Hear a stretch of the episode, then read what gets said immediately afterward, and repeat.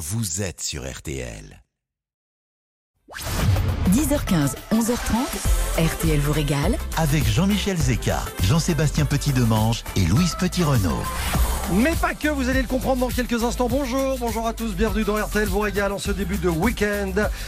Alors pour une nouvelle régalade aux allures cette fois de voyage au long cours. Des rivages de l'Inde au port d'Alexandrie, où chante encore la même mélodie. Ah Ah, passe. Ça y est, de bon matin. Ou encore dans le sillage de Vasco de Gama qui tracera la route qui portera leur nom. Les épices sont à l'honneur ce matin. Précieuses épices dont vient l'expression payer en espèces. Dérivée de payer en épices puisqu'elles servirent longtemps de monnaie d'échange. Alors entre harissa, cumin et noix de muscade, j'accueille mes deux meilleurs amis. Surnommés, surnommés les Pierre et Marie Curie du Rasel Hanout. Voici Louise Petit-Renaud qui est un peu la fleur de sel de cette émission. Oh, merci, Et bonjour. Jean-Sébastien Petit-Demange qui, vous le verrez, a plus d'un tour de moulin à poivre dans son sac parce qu'il en a toujours un en plus. En plus. Ces deux-là qui s'affrontent tout à l'heure dans le défi frigo d'11 heures en créant deux recettes originales sur base d'un ingrédient que vous allez pouvoir nous donner dès maintenant en appelant le standard d'RTL au 3210 et en tentant du coup de gagner ce matin une escale détente bio de 3 jours et 3 nuits pour deux personnes à l'hôtel 4 étoiles Les Salines Talazur, Talasso et Spa. C'est à Carnac. Pas Je mal. vous souhaite bonne chance. Après des soirées épicées. Exactement, c'est carrément bien. Ou, ou même pour y passer des soirées épicées. Oui, pourquoi Euh, RTL vous régale avec au menu ce matin, Louise. Bah, ça va être chaud qu'alors chez nous car nous allons découvrir les épices. On embarque dans ce voyage le grand monsieur épice Olivier Rollinger. Bonjour chef. Bonjour à vous. Donc vous êtes un grand chef mais vous êtes surtout le créateur des épices Rollinger. Alors qu'est-ce qu'une épice? Son rôle dans un plat Comment l'accommoder? Olivier, on compte sur vous pour nous aiguiller. À propos d'épices, nous recevons le roi de la harissa, Habib Barry. Bonjour Habib. Bonjour. Et on a hâte de découvrir la vraie recette de la harissa maison. On est venu pour ça, on veut repartir avec. Et puis ça y est, la saison est officiellement ouverte. Je vous parle bien de la coquille Saint-Jacques, c'est mon focus du jour. Et puis pourquoi pas de la cuisiner avec des épices? Tiens, pourquoi pas? Donc réfléchissez, Olivier, hein, si vous voulez nous donner des recettes. Et puis comme on aura pris le large, je crois, Olivier, que vous allez également nous faire découvrir les algues pour twister nos plats. RTL vous régale. Merci de passer votre matinée avec nous. RTL vous régale. Jean-Seb. Oui. Entouré de petits pots Rollinger d'ailleurs. Euh, il a fait son marché déjà. hein. Allez, un peu d'histoire pour commencer. Ça remonte à l'aube de l'humanité. euh, les épices, la mondialisation en fait a commencé avec les épices à la fois en médecine et dans les assiettes. Et ça dès la plus haute antiquité. Le cumin et la cannelle partirent de Mésopotamie. Au début de notre ère, le clou de girofle part de Chine vers Rome. Les conquêtes de l'Empire romain diffusent l'utilisation de ces épices dans les différents pays conquis. Mais néanmoins, on ne trouve le mot épice dans la langue française qu'à partir du XIIe siècle. Avant, on parle d'aromates, terme que l'on trouve d'ailleurs dans la Bible. La cuisine médiévale, loin d'être simpliste, comme on pourrait le croire, va se nourrir de ces aromates qui deviendront épices venus des confins du monde, des produits très chers, tellement coûteux qu'ils ont longtemps servi de monnaie d'échange. Et dans le même temps, le commerce des épices a été le moteur des grandes découvertes et de nombre de progrès techniques et scientifiques nécessaires à ce genre de voyage. Jusqu'à la fin du 18e, la course aux épices a été le curseur de la puissance des États. Soit ils produisaient des épices, soit ils contrôlaient les routes commerciales. Dieu a fait l'aliment, le diable l'assaisonnement. C'est une formule de James Joyce et elle est terriblement juste. Les hommes n'ont jamais cessé d'osciller entre la diplomatie et la guerre pour parvenir à mettre la main sur ces fameuses épices.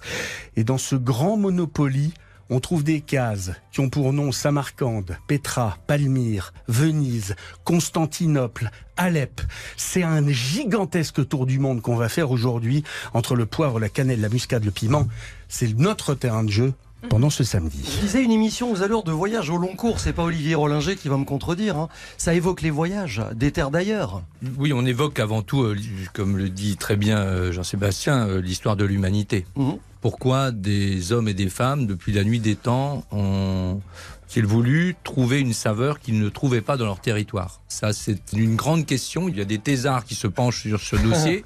Dimension spirituelle, médicinale, plaisir du goût, euh, marqueur social. euh, Mais euh, depuis la Haute-Égypte, effectivement, c'est d'aller chercher, là, toujours euh, un élément végétal, de l'autre bout du monde, extrêmement mystérieux. Je dis toujours, les épices, pendant des siècles, étaient plus mystérieuses si aujourd'hui on allait chercher une saveur sur Mars, Jupiter ou Minerve, parce Mhm. qu'on connaît plus Mars, Jupiter et Minerve que le fin fond de l'Inde, de la Chine ou de l'Amérique du Sud.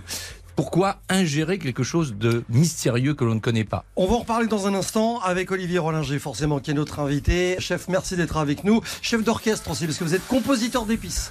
Oui, alors euh, déjà, j'ai déjà au mot chef, je préfère mot cuisinier à Cancale, ça me Ouais. suffit largement. Et puis euh, effectivement, composeur d'épices, parce que moi je ne suis pas un marchand d'épices, mais j'essaye de créer euh, un goût à la française à travers euh, toutes ces saveurs du monde. Je suis ravi. Pour une fois, le chef, ce sera moi. Allez, à tout de suite, c'est. Ne bougez pas. Dans un instant, retour de RTL vous régale. Les finales du concours général 2023 se dérouleront lors du prochain salon de l'agriculture du 25 février au 5 mars 2023. Vous voulez être juré du concours? Eh ben ça tombe bien parce que tout le monde peut y participer. Il suffit de vous inscrire dès maintenant sur le site concours-général-agricole.fr. RTL vous régale. Avec Jean-Michel Zeka, Jean-Sébastien Petit-Demange et Louise Petit-Renault. Une émission de radio en odorama euh, aujourd'hui parce qu'il règne dans ce studio franchement une espèce d'ambiance euh, très particulière. Euh, On a ouvert combien de pots là euh, d'épices? Il y, a- il y en a une dizaine? Oui. Il y a de la harissa Ouais. qui va euh, venir nous titiller d'ici quelques minutes. Est-ce qu'on peut parler d'épices ou de condiments? Déjà, il faut faire la différence. Il y a un distinguo. hein. Ah oui, moi j'ai une définition, elle, elle vaut ce qu'elle vaut. C'est que l'épice, elle ne pousse pas dans notre territoire, alors que l'aromate pousse dans notre territoire. Juste un exemple, le laurier et la cannelle, ce sont deux lauriacées. Pour nous, le laurier fait partie des aromates et la cannelle fait partie des épices. Pour un Sri Lankais, le laurier est une épice Ça et la cannelle est un aromate. C'est très clair. Olivier Rollinger, composé avec les épices, c'est drôle parce que ça fait un peu parfumerie. C'est un boulot de nez. Justement, moi j'ai beaucoup d'amis euh, qui sont dans la parfumerie, en particulier un homme comme Jean-Claude Héléna. Eh bien, euh, on est exactement dans le même univers, sauf que nous, il n'y a pas que le nez, il y a à la fois le goût, mais il y a également le deuxième nez, c'est-à-dire la rétro-olfaction. Ce qui est beaucoup plus complexe que le parfum en réalité. Mais la composition, la création d'un mélange d'épices, parce que évidemment j'ai aucune légitimité de faire euh, dans la famille, euh, que ce soit ma fille ou mon fils, on n'a aucune légitimité à faire un mélange culturel, un rissa, un, un, hanout, un garam masala. Moi, mon univers, depuis 1980, j'essaie de créer vraiment une saveur, une fragrance, une flaveur. C'est une composition. Et Alors justement, c'est par curiosité, c'est pour euh, améliorer les plats que vous faisiez à l'époque? Non, non. Moi, j'étais à la recherche d'un moyen d'expression. J'étais pas peintre, j'étais pas musicien, j'étais encore moins littéraire. Donc, je suis mis par défaut à la cuisine et dans ce moyen d'expression, exprimer le bonheur de vivre. Trois choses les sortilèges de la baie du Mont-Saint-Michel, les croyances de l'arrière-pays celtique et le troisième point, le marchepied de l'aventure, qui est l'horizon. C'est l'histoire de l'aventure maritime de Saint-Malo, de la Bretagne, de la France, de l'Europe. Et c'est une aventure extraordinaire. Et à partir de là, comment traduire l'esprit d'aventure? Eh Bien, je m'aperçois qu'à la fin du XVIIe siècle, 14 épices se trouvent dans les remparts de Saint-Malo. Ah oui? Certaines viennent de Chine, comme le poivre Sichuan ou, ou la badiane. Certaines viennent de la mer des célèbres, dans les Moluques, euh, comme Ouais. le clou de girofle, noix de muscade, d'Inde, comme les cardamomes, les curcumas, les gingembres, les poivres. Sri Lanka, la cannelle. Évidemment du Moyen-Orient, la coriandre, fenouil et fenouil grec. Mais déjà du Nouveau Monde, le piment et la vanille. C'est-à-dire que la mondialisation des saveurs dans ces remparts euh, battus par les vents, il y a toute une histoire avec des bateaux qui souvent avançaient plus euh, de l'arrière que de l'avant. Et en plus, je rappelle, avec une latitude très approximative, puisque pour avoir une latitude, il faut avoir un bon chronomètre. C'est le monde entier dans une petite bouteille, dans un sac en toile. Et Saint-Malo était le cap canavéral des épices. Moi, il s'est trouvé que ces 14 épices-là, et j'ai créé mon premier mélange. Mais pour traduire l'esprit d'aventure de ce pays, ça faisait bien partie de notre culture, mais non pas pour faire un mélange exotique, mais en les ramenant comme des trésors rapportés auprès de notre ch- cheminée de granit de Breton. Ça tombe bien que vous en parliez parce que je me demandais, est-ce qu'on peut affirmer aujourd'hui que la reine des épices, historiquement, c'est le poivre? Non, alors quand vous dites, alors c'est un petit peu ambigu ce que vous C'est dites, que la hein. reine c'est le Oui, enfin, dirais le, plutôt je- le la- roi, c'est le Alors, roi. non. La la, star, reine des la épices. star. Alors la, non, la perle noire, puisque c'est comme ça qu'on l'appelait, Mhm. la perle noire est effectivement la reine des épices. C'est-à-dire depuis la nuit des temps, on est allé. à- Et quand notre pauvre Christophe Colomb tombe sur ce gros caillou que sont les Amériques, il est persuadé de trouver le pays du poivre. Il va falloir attendre pour que Vasco de Gama enfin trouve le pays du poivre. Je disais ça parce que j'ai le sentiment que c'est la première épice euh, exotique qu'on ait eu À euh, à goûter accès, chez nous, non? Sûrement, on retrouve dans, en Haute-Égypte, dans les pyramides, du poivre, on trouve du clou de girofle, on trouve de la muscade. Donc ça, c'est vraiment les trois premières épices qui ont envahi ensuite. Enfin, regardez ce petit peuple portugais par euh, son nombre, mais grand par son esprit d'aventure. En 30 ans, découvre l'ensemble de la planète si on met de côté l'Australie, simplement à la recherche de ces épices. C'est Et extraordinaire. alors, quelle est la première épice que vous avez découverte Vous avez été séduit, euh, bouleversé. La première, un souvenir. Mon grand-père était euh, le plus gros épicier en gros av- avant la Seconde Guerre mondiale. Et je dois dire qu'il y a toujours eu des parfums d'épices dans ses entrepôts, dans ses caves. Mais c'est surtout des notes à la fois de poivre et de miel et de safran. Mmh. Et ensuite, c'était des parents qui voyageaient. Et le retour de ma mère, c'était le bonheur de retrouver sa maman lorsqu'on a moins de 10 ans. Et elle revenait toujours avec euh, plein d'épices. Donc euh, c'était un très joli souvenir aussi. C'est peut-être celui-là le plus beau souvenir. Pour vous donner une idée de ce qu'on vit dans ce studio depuis quelques minutes, genièvre, cumin, fenouil, cardamome, algues, cèpe, romarin, ça, c'est euh, Poudre la, poudre botanique d'automne. c'est une création de ma fille Mathilde. Parce que hein, je parlais toujours de, il faut cuisiner avec la saison. Il me dit, mais je comprends pas, papa. Tu parles toujours de saisonnalité, mais season seasoning. Tu y as déjà pensé? On doit faire un mélange qui correspond à une saison. Et donc il y a évidemment bah, botanique de printemps, d'été, euh, d'automne et d'hiver.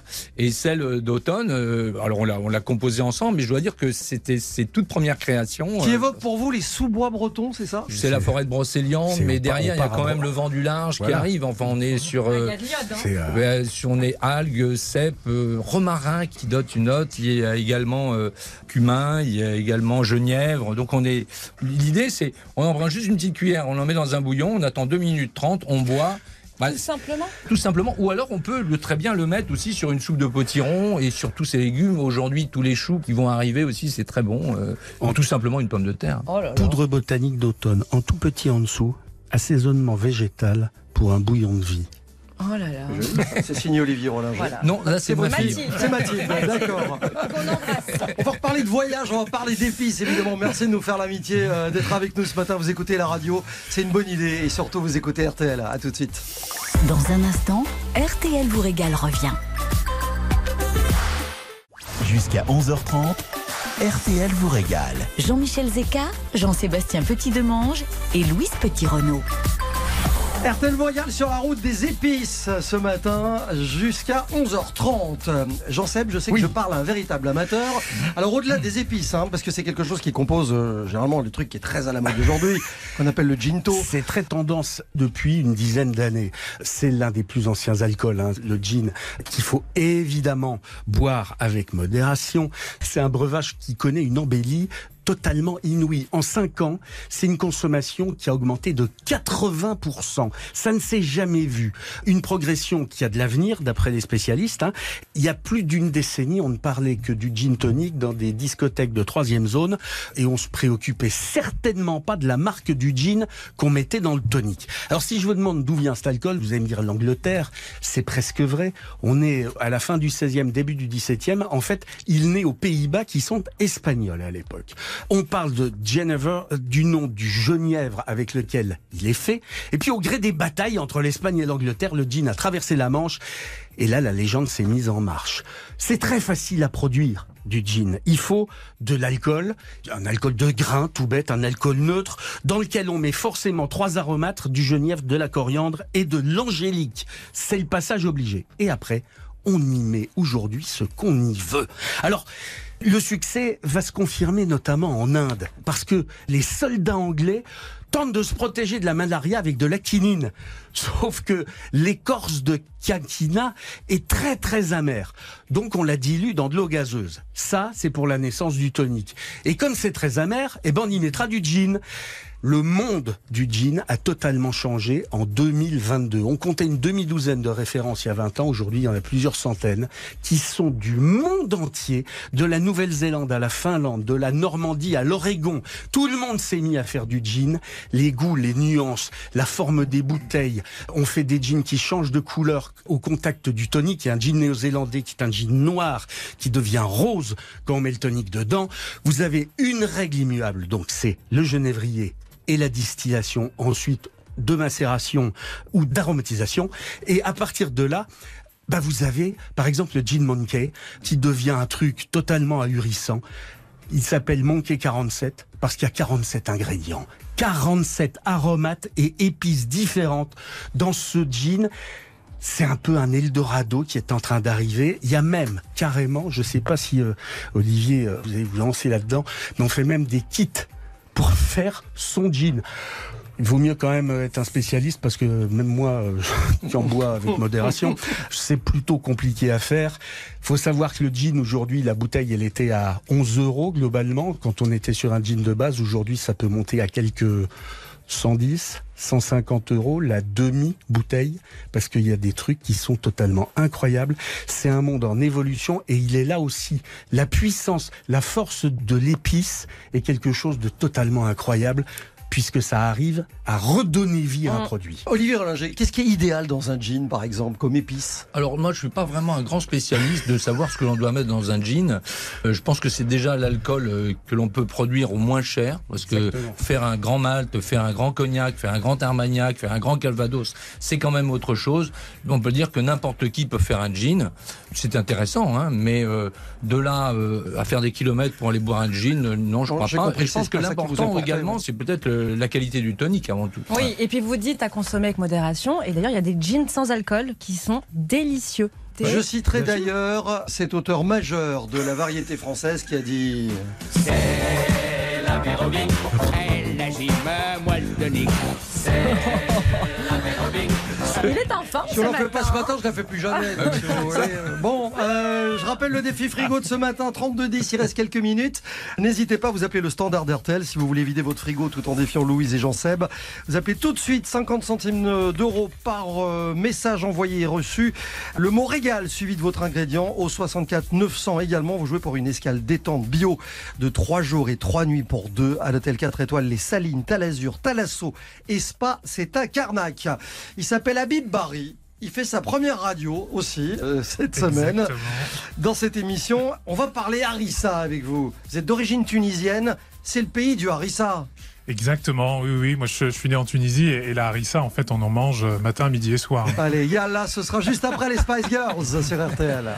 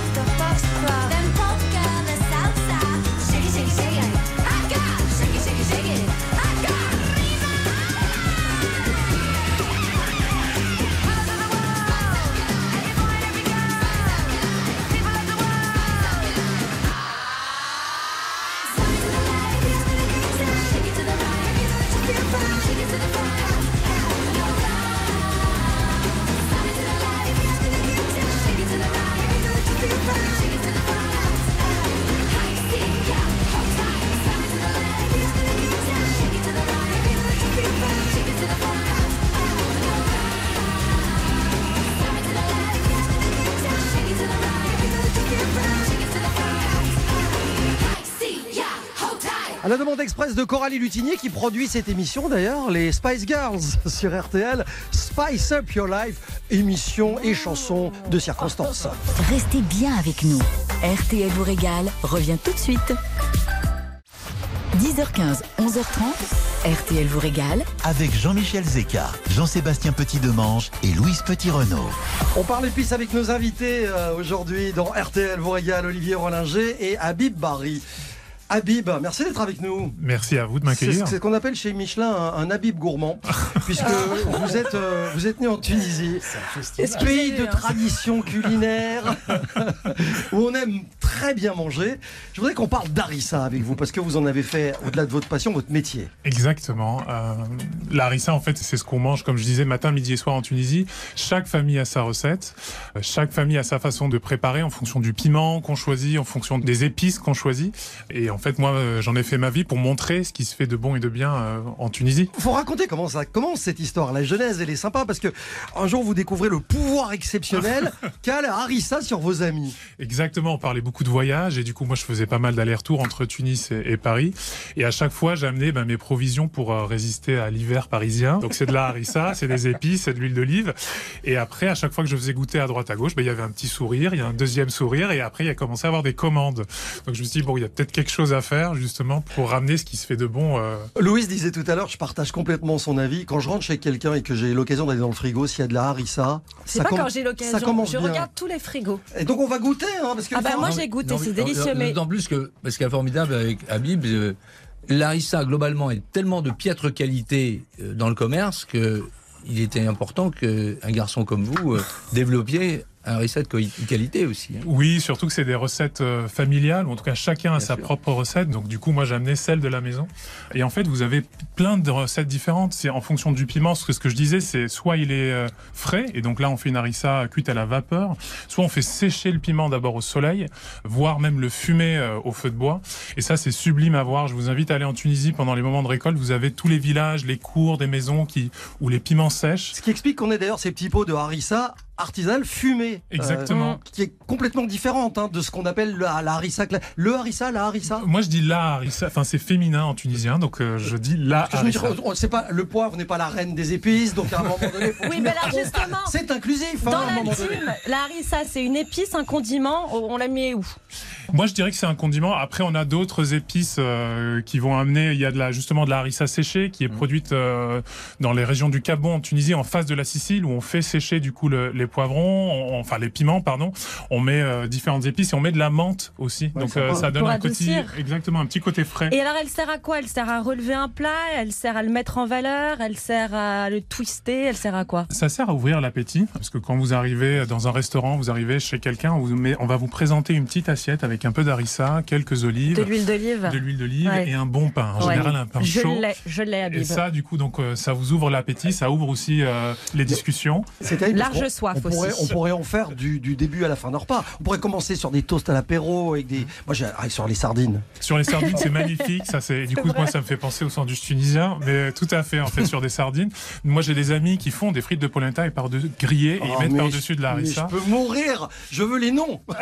Qui sont ces gens formidables? Et Habib, vous dites que chaque famille a sa recette. Alors pourquoi vous êtes lancé dans le business de la harissa? Vous voulez confirmer cette recette qui vous est transmise de famille? Vous voulez revendiquer que vous, vous avez la meilleure? J'avais envie de montrer ce qu'était une harissa artisanale avec un grand H, on va dire ça. Donc en fait, le piment est justement fumé. Ça, c'est mon coup de cœur à moi. Donc on fume le piment et ensuite on le broie, mais de façon un peu grossière. Donc on retrouve en fait des morceaux de piment, on retrouve des graines et on, on a de la mâche. Donc quand on goûte cette harissa, c'est ce qu'on appelle nous une harissa berbère ou une harissa euh, traditionnelle. Donc vous arrivez à retrouver euh, plein de saveurs, un peu fruitées, un peu fumées. C'est ce que j'allais dire, qui arrache pas nécessairement la bouche. hein. Exactement. C'est pimenté, Vous certes. êtes poli. Pour le coup, les vôtres, je trouve qu'il y a une vraie- le terme est, est tout à fait inexact. Or, il y a trois familles dans les épices qui donnent le feu en bouche. C'est les poivres, les gingembres et les piments.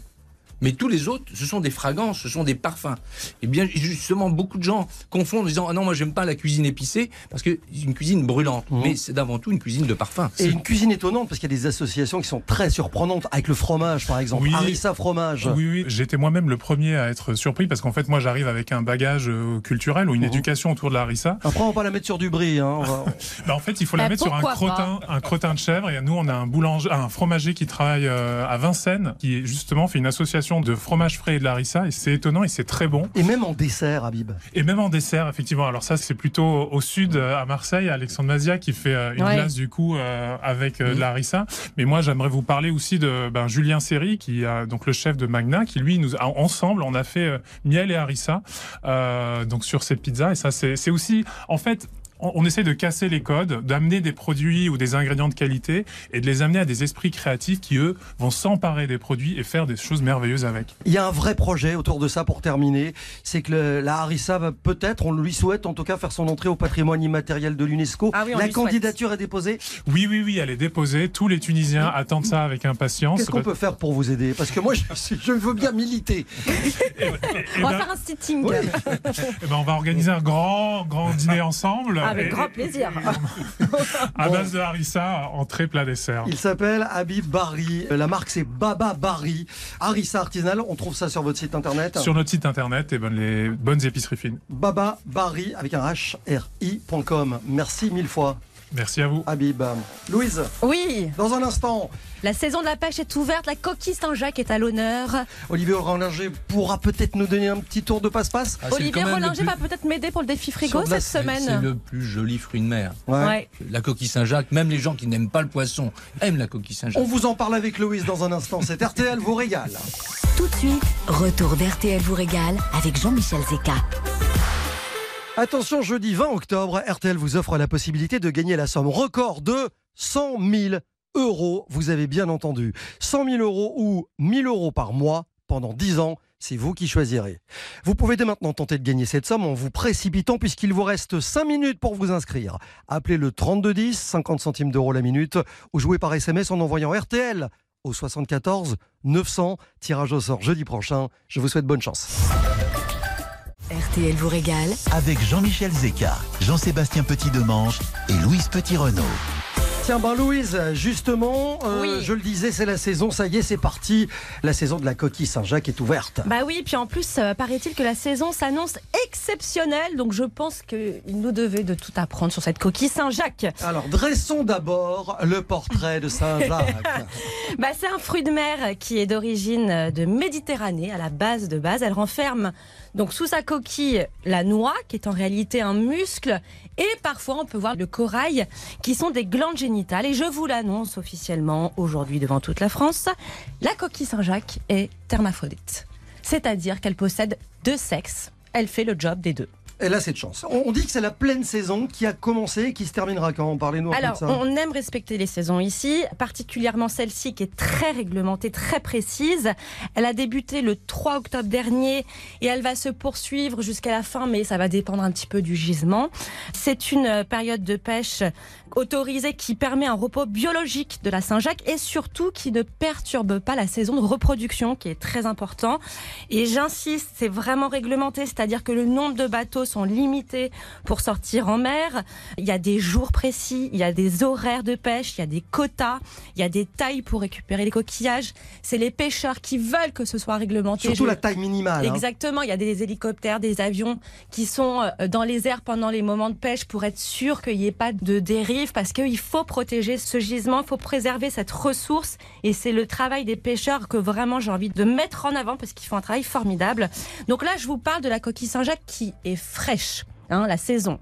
Donc, s'il vous plaît, quand vous allez dans un petit restaurant, même s'il est sur le port d'un magnifique petit village breton et qu'il vous propose des coquilles Saint-Jacques en été, vous n'en mangez pas. Voilà, Hein, vous avez bien compris la saison. C'est 3 octobre, fin avril, mai. J'ai appris un truc déjà dans vos propos, euh, Louise, c'est qu'elle est originaire de Méditerranée. Oui, Mais elle est surtout pêchée. dans la Manche et au large de la baie de Saint-Brieuc, les coquilles Saint-Jacques, elles aiment les eaux fraîches. En Normandie, les pêcheurs ont obtenu des labels rouges. En Bretagne, une IGP. Donc c'est comme ça que vous pouvez vous repérer aussi enfin, en fonction des provenances. Et justement, pour se repérer, comment on les choisit? Euh, Est-ce qu'il y a des astuces pour les reconnaître, les conserver entre. Alors, est-ce que vous voulez je vous répète qu'il faut respecter la saison Je pense qu'on a compris. Donc, pour les acheter, il faut les acheter vivantes, Entières. entières, dans leur coquille. Euh, veillez à ce qu'elles soient bien fermées, qu'elles sentent bon l'iode. hein. On aime bien sentir ça et pas autre chose. Si jamais elles sont ouvertes, approchez-vous de la coquille. N'ayez pas peur. Et il faut qu'elles se referment aussitôt parce que figurez-vous qu'elles ont des yeux. Elles en ont même 200. Donc, elles vous voient. Pour les noix de coquille Saint-Jacques, vous évitez quand elles sont trop blanches, ça veut dire qu'elles sont gorgées d'eau. Il faut qu'elles soient légèrement nacrées, qui est un signe de fraîcheur. Et pour la conservation, vous les mettez frais, retournées. Il faut que ce soit dans l'eau, 24-48 heures, pas plus. hein. Et elles aiment pas quand il fait trop froid. Elles sont un peu euh, aussi frileuses, ces coquilles, donc pas en dessous de 6 degrés. Et ma petite astuce, vous la passez un petit peu au congélateur. Par exemple, quand vous voulez faire un carpaccio, comme ça, elle se tient bien à la découpe. C'est très très bon, un, un carpaccio de Saint-Jacques, il faut quand même l'avouer. Euh, et d'un point de vue nutritionnel, euh, la Ah bah, Saint-Jacques. alors, ce que je trouve génial depuis qu'on on fait cette chronique, c'est que tous les produits dont je vous parle de saison, bah, ils sont hyper bons pour la santé. Tant qu'à faire, ouais. Donc franchement, ça c'est la bonne nouvelle. Peu calorique, sauf si on la cuisine comme moi, c'est-à-dire avec beaucoup de beurre. Et Jean-Michel, surtout, moi je salue les pêcheurs qui sont euh, peut-être en mer euh, en ce moment. Je trouve que c'est un métier admirable. Euh, J'ai eu en ligne un pêcheur hier qui m'a dit la Saint-Jacques, on ne s'en lasse pas. Il y a mille et une façons de la cuisiner. Et ça, c'est vrai. Et D'ailleurs, nous avons le chef Mathieu Aumont, chef étoilé restaurant au Pesqued à Saint-Brieuc. Bonjour, chef. Bonjour tout le monde. Bonjour, chef, bienvenue dans RTL régale. Vous avez une Bonjour, recette de coquilles euh, et, et d'épices, je pense? Ah bah oui, on peut. Bah, je vous ai entendu parler là. On, peut faire plein de choses. On parlait de carpaccio avec euh, un petit trait de gingembre. Vous râpez un peu de gingembre dessus. Je trouve que ça la dénature pas beaucoup. On met juste un filet d'huile d'olive, un peu de fleur de sel de Guérande dessus et c'est nickel. Après, si on aime en ce moment, vous voyez, dans la baie Saint-Brie, il nous reste encore un peu de coco de Paimpol. On prend la Saint-Jacques, on va stacker juste des deux côtés 15 secondes pour bien garder son jus avec un petit peu de garam masala. C'est un mélange comme ça d'épices indiens qui est pas trop fort. Ça se marie bien et dessus, il y a les petits cèpes qui viennent d'arriver là dans nos bois. Oh là là. On râpe un peu de petits cèpes frais juste dessus avec un peu de fleur de sel et ça c'est nickel. En tartare aussi, moi j'aime bien faire des tartares en gros dés parce qu'il garde bien sa mâche avec son jus. Simple aussi, un peu de piment d'Espelette, euh, voilà, un peu. Là aussi, c'est la fin de la saison Est-ce qu'on des pourrait penser à de artichauts. Larissa Il y a Ah oui, des Saint-Jacques à la harissa. Et vous, euh, chef Olivier Rollinger, vous la cuisinez comment cette euh, Oh bon, star effectivement, bretonne le- le- vous savez, de- depuis 1982, je l'ai cuisiné d'une mille et une manières. Je vais d'une grand, un grand classique qui était Rêve de cochin. C'est simplement un yaourt qui est parfumé avec euh, un mélange de muscade, coriandre, aniver et cardamome. Et euh, justement euh, cru, mais avec euh, ce soupçon quand même de vinaigre de cidre.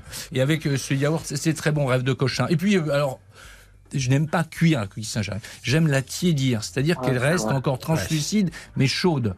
Eh bien, moi, j'aime l'ajouter avec une, une vinaigrette alisée. Et là, c'est plus ce gingembre, poivre Szechuan. Et pourquoi pas avec du coin, juste une pulpe Du de coin? coin.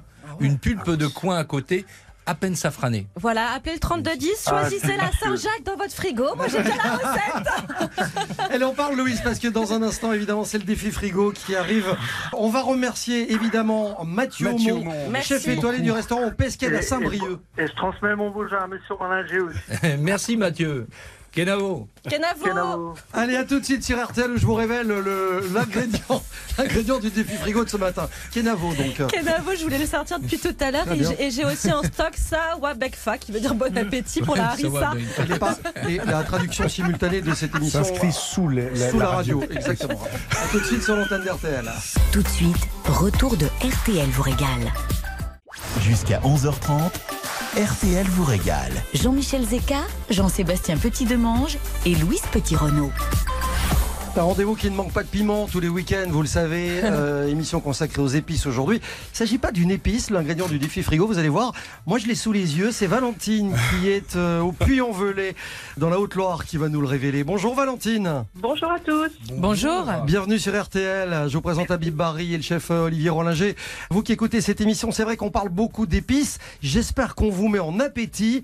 Parce que vous arrivez avec euh, un ingrédient qui est dans votre frigo. Je suis presque surpris qu'il y soit encore, parce que la saison est terminée. Oui, effectivement, j'ai beaucoup de tomates vertes dans mon frigo qui ne mûrissent pas. Euh, Qui viennent de votre jardin Oui, de mon potager. D'accord, ça c'est bien. Valentine, vous avez donc l'intention d'obtenir deux recettes originales de la part de Jean Sébé et de Louise, qui vont mettre le nez dans le guidon dès maintenant. Je vois Olivier Rollinger et Habib Barry qui commencent aussi à réfléchir. On va faire deux Moi, équipes. j'ai Habib dans Vous mon savez quoi. On fait deux équipes de deux aujourd'hui. Ouais. Louise et Habib, Olivier, Jean Seb. Allez. Et on se reparle dans quelques instants. C'est le défi frigo. Vous écoutez RTL, il est 11h.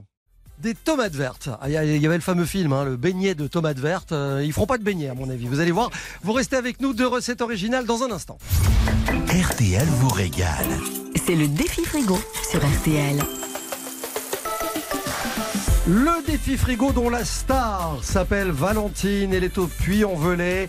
Bon, elles mûrissent pas vos tomates vertes.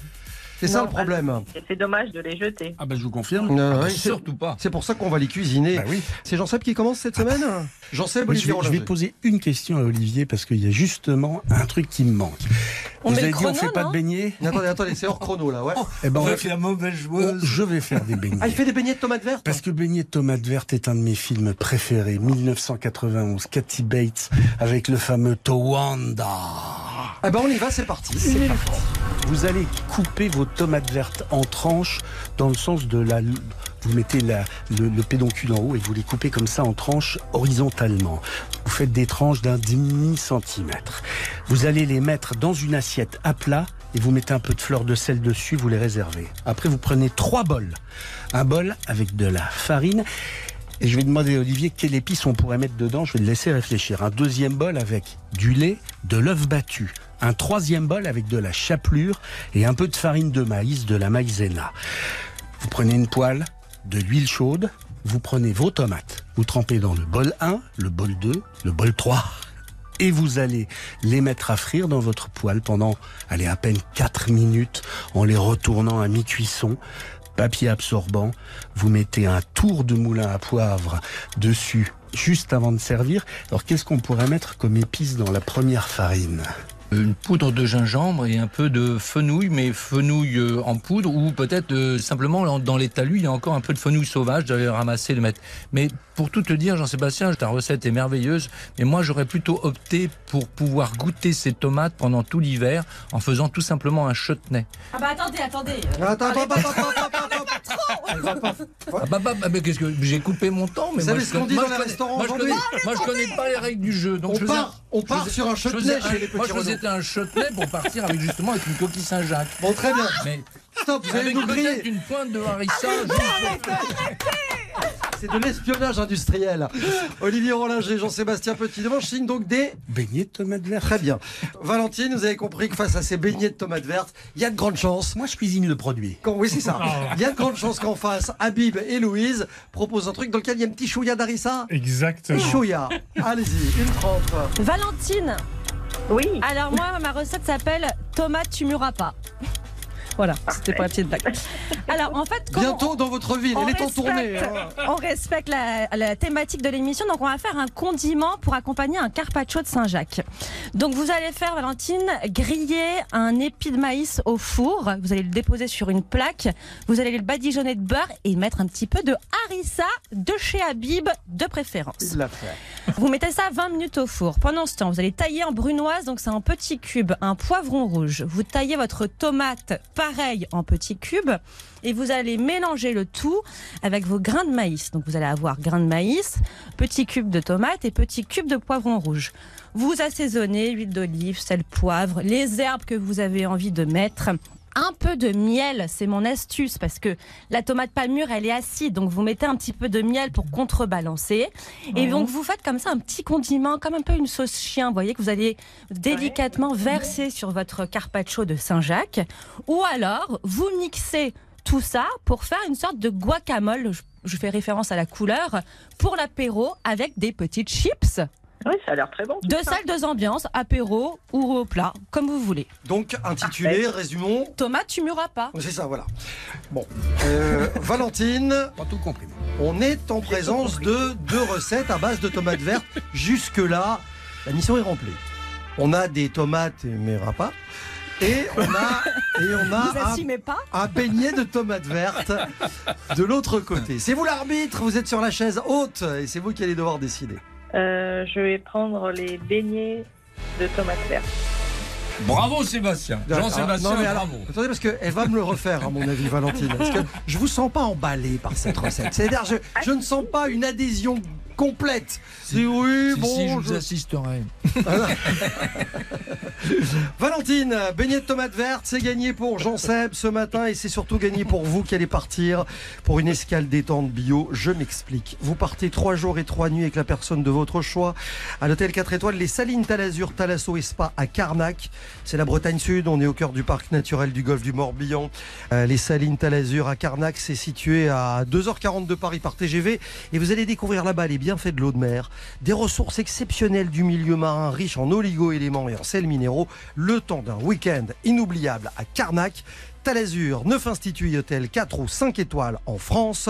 On vous souhaite un très très bon moment là-bas. Voilà ce que vous venez de gagner grâce au défi frigo et au beignet de tomates. Ah bah, c'est super, je suis ravie, je suis enchantée. L'histoire est belle. Hein bon, Rappelez-nous au 3210 quand vous y serez allé et quand vous serez rentré, surtout vous nous raconterez. Et manger de la Saint-Jacques, c'est la saison. Il manquerait pas. Non mais vous nous parlerez des neuf soins aquaformes, des bains hydromassants, des douches à affusion, des modelages, des enveloppements d'algues. Ça tombe bien qu'on parle d'algues. On va en parler dans quelques instants avec Olivier Mais- Rollinger. Bien volontiers. Aux algues, citoyens. À tout de suite dans RTL Boréal. Lorsque l'amour est tombé par terre, on croit mourir mais on survit. Dis-toi que tu vas faire une affaire, vu que mon cœur a déjà servi. Si tu savais, je suis moins naïf qu'hier, et pourtant je t'aime aujourd'hui. Comme si t'étais la première. C'est beau, c'est con, ouais, c'est la vie. Encore une fois, encore plus fort. On se dit plus jamais, mais on peut aimer, aimer encore une fois. Encore plus fort,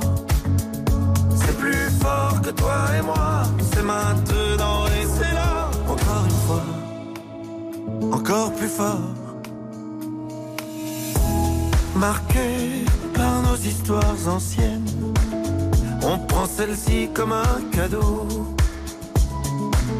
Dehors on sait qu'on n'est plus les mêmes, dedans on reste des ados. Il fait si beau le long la des couples poussent des landaux. Rien ne presse, je caresse ton dos. On verra bien où le vent nous mène. Encore une fois, encore plus fort. On se dit plus jamais, mais on peut aimer, aimer encore une fois. Encore plus fort, fort que toi et moi. C'est maintenant et c'est là. Encore une fois, encore plus fort. On se dit plus jamais. Mais on peut aimer, aimer encore une fois, encore plus fort. C'est plus fort que toi et moi. C'est maintenant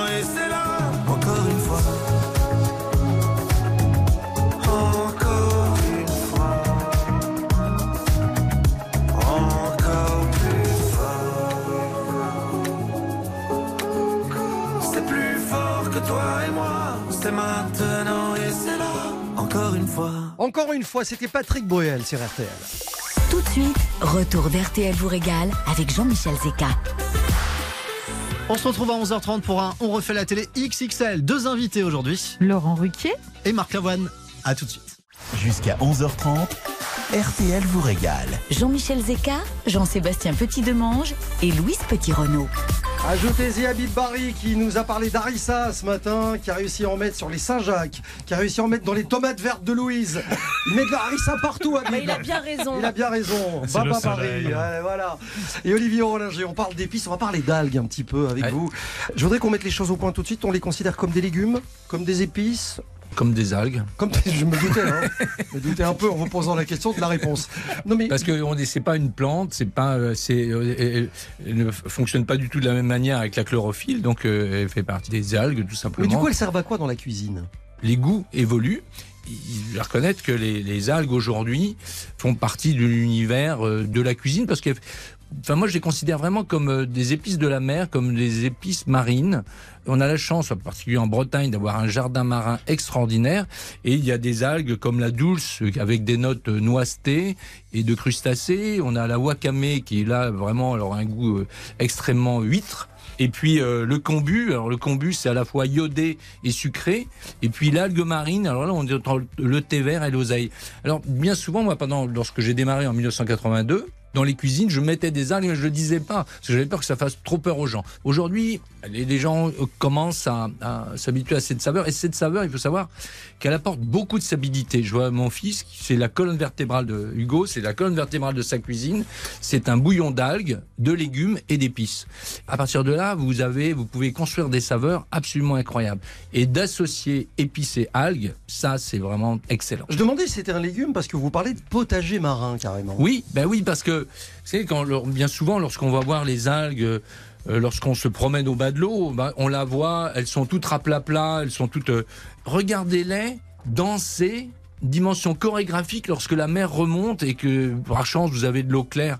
C'est d'une beauté, c'est un ballet extraordinaire. Et c'est source de protéines, de sels minéraux, mais surtout c'est absolument délicieux, encore faut-il les travailler correctement. Alors première chose, la travailler à froid, c'est-à-dire faire des infusions à froid pour commencer, ça c'est très important au niveau des algues. Et puis vous commencez un petit peu à l'utiliser dans une vinaigrette, vous l'utilisez dans une sauce montée au beurre, une sauce crème tout simplement, et vous allez voir tout ce qui se passe avec euh, évidemment les poissons, les crustacés, mais au-delà, avec les légumes, c'est absolument merveilleux. Je peux pas te laisser partir, Olivier, sans parler de poivre, parce que j'étais un peu fan de poivre Ah. avant qu'on se connaisse, et je suis devenu un addict total, et c'est vrai que j'ai toujours mon, mon mini poivrier euh, chez moi.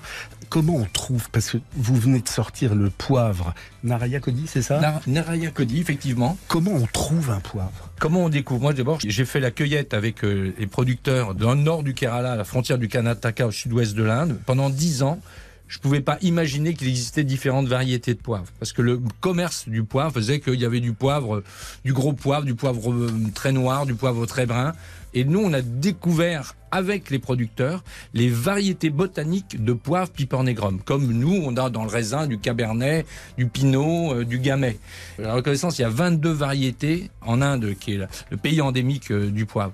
Et là, euh, ben, petit à petit, on découvre évidemment chaque variété botanique a une spécificité gustative exceptionnelle. Et c'est un petit peu comme nous la différence entre euh, une boscope et euh, une rainette euh, dans la pomme. Eh bien, les différences sont là. Donc, il y a, tout à l'heure, on parlait de patrimoine immatériel de, l'humanité à travers une recette, à travers un produit. Moi, je pense que le patrimoine immatériel de l'humanité, c'est pas l'un ou l'autre. Le patrimoine immatériel de l'humanité, c'est cette diversité, la richesse dans la diversité du monde. Comment Dame Nature nous a donné toutes ces manières de faire chanter et danser la cuisine au quotidien. Olivier, c'est bientôt les vacances de la Toussaint. Alors, si on a la chance de partir au bord de la mer, qu'est-ce qu'on ramasse comme algues si on est novice Et comment on la cuisine? Alors, tout dépend du coefficient de marée, parce que si vous avez un très grand coefficient de marée, vous avez la chance de trouver ces combus, ces grands laminaires qu'on appelle aussi fouet de Neptune. Très bas aussi, à, à peu près à, à trois quarts, vous trouvez la dulce, la rouge. Et puis euh, la wakame, vous n'avez pas à la trouver parce que c'est de la culture. hein. D'accord. Enfin, très peu. Alors, on choisit laquelle? accident. Bah, Vous pouvez prendre de la dulce, prendre La euh, première. également le combu. Oui, mais vous. Celle le plus proche de la côte. Alors ça, ce sera plutôt la laitue de mer, qui Voilà. est très bonne aussi. Olivier que vous pouvez mettre simplement dans une, une carotte vinaigrette. Ah oui C'est très très bon. ça. Carotte vinaigrette et on coupe à l'algue. et- et vous coupez de, de, de l'algue, vous la réhydratez si jamais vous l'achetez déshydratée bien évidemment, et vous la découpez et, et vous faites, mais pratiquement dans toutes les salades, ayez un peu d'audace, Oui. mettez un peu la mer, mais pas la mer, le coquillage, le crustacé ou le poisson, Mettez l'algue. Et d'ailleurs, moi je crois beaucoup, plutôt que de faire du surimi ou pour faire des élevages de poissons, la consommation d'algues est une évidence parce que avoir du poisson qui a goût de papier mâché, ça n'a aucun intérêt, avec des arômes de synthèse et texturants encore moins, alors que les algues sont absolument délicieuses et elles n'altèrent pas l'environnement. Olivier, pour terminer, oserais-je vous poser cette question? Et qu'est-ce qu'on peut mettre idéalement comme épice sur une huître de Cancale? Oh, oh bah dis donc, Ah c'est ben, dur alors, ça. euh, Idéalement, ah à bah, part, il- euh, du poivre. alors, un poivre. C'est tout. Hein. Un poivre. Alors, Alors, si je vais un peu un plus- poivre, ouais, c'est- Oui, si je vais un peu plus loin, je vais mettre peut-être.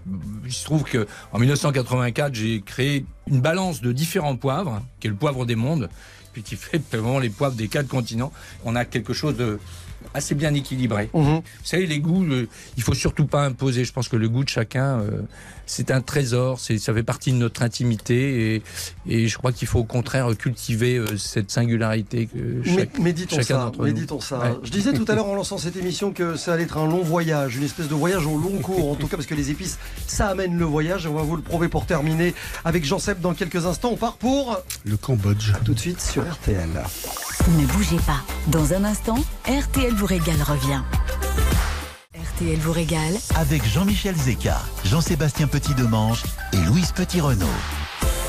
Je vous le disais, c'est Jean-Sébastien qui nous emmène pour son régal d'ailleurs ce matin dans une émission consacrée aux épices euh, au Cambodge. Alors le Cambodge, évidemment, on va parler de poivre. Il y a des chances. Le Cambodge s'insère entre la Thaïlande à l'ouest, le Vietnam à l'est et le Laos au nord. Quand on va au Cambodge, évidemment, c'est pour découvrir encore. C'est un des plus grands sites archéologiques, non seulement d'Asie, mais du monde. Encore qui a été euh, la glorieuse capitale de l'Empire Khmer. 500 ans de rayonnement sur cette région, de sa fondation au 9e siècle jusqu'à son déclin au 14e. Et quand on découvre encore au milieu de cette forêt, l'imagination, elle fonctionne à vitesse grand V et on se met à rêver assez vite à cette civilisation khmer. Phnom Penh, c'est la capitale du Cambodge. Elle a été surnommée la perle de l'Asie du Sud-Est à l'époque coloniale. Depuis l'indépendance, la ville a, gagné en charme, en intérêt, en authenticité, en dépit d'embouteillages totalement hallucinants. Et puis, il y a Kampot. C'est une ville qui possède un charme indéniable. Elle a conservé une grande partie des bâtiments construits pendant le protectorat français. Elle est posée au bord du golfe de Thaïlande. Kampot, c'est une autre capitale. C'est effectivement la capitale du poivre, auquel elle a donné son nom. La culture du poivre, c'est le fruit là-bas d'une histoire qui remonte loin dans le temps. On est encore dans l'histoire de l'humanité puisque ça remonte au XIIIe siècle. Le poivre, il vient de Malabar, en Inde. Il est arrivé grâce aux Chinois du Henan et sa culture à Kampot, elle a été florissante. Les lianes de poivre, parce que ça pousse sur des lianes. Ce poivre de Kampot, au fil des siècles, est devenu un des poivres les plus réputés du monde. Il a fait vivre toute la région, jusque dans les années 70. Et puis les Khmers rouges ont interdit la production du poivre, misant tout sur la riziculture. On a failli perdre le poivre de Kampot. Il a fallu attendre 2005 pour voir à nouveau quelques plantations. Et on a retrouvé un produit de terroir unique qui raconte l'histoire d'un pays, qui raconte l'histoire de l'humanité, comme quoi le goût, c'est presque toujours de la culture. 10h15, 11h30, RTL vous régale Avec Jean-Michel Zeka, Jean-Sébastien Petit-Demange et Louise Petit-Renault. Les finales du concours général 2023 se dérouleront lors du prochain salon de l'agriculture du 25 février au 5 mars 2023. Vous voulez être juré du concours? Eh ben ça tombe bien parce que tout le monde peut y participer. Il suffit de vous inscrire dès maintenant sur le site concours-général-agricole.fr. 10h15, 11h30, RTL vous régale Avec Jean-Michel Zeka, Jean-Sébastien Petit-Demange et Louise Petit-Renault. Sur la route des épices, où nous nous trouvions ce matin depuis un peu plus de 10 heures sur RTL. Dans RTL vous régale, il s'est passé des choses et on en a appris des trucs, euh, Louise. Bah oui, 1h30 de voyage épicé. Aujourd'hui, dans RTL vous régale, on ne sait plus où donner du nez entre poudre de Neptune, botanique d'automne, trésor oublié ou encore poudre des Alizés. Olivier Rollinger qui nous a fait le privilège de nous embarquer avec lui dans son pays aux épices. Et nous avons aussi découvert la vraie recette de la harissa. 32 ans et demi que j'attendais ça. Je peux vous dire que je suis contente d'être venue. Merci à Bib Barry. Et puis n'oubliez pas la saison de la coquille Saint-Jacques, octobre, mai. Et écoutez Olivier Rollinger, je cite, mettez l'algue dans vos plats. Voilà. Voilà. La semaine prochaine, cap sur la cuisine italienne, mais attention, la vraie, hein, pas celle où on met de la crème dans les carbonara. hein. Ni de l'ananas sur les pizzas, on est d'accord. Ça, c'est pour Don Saluste.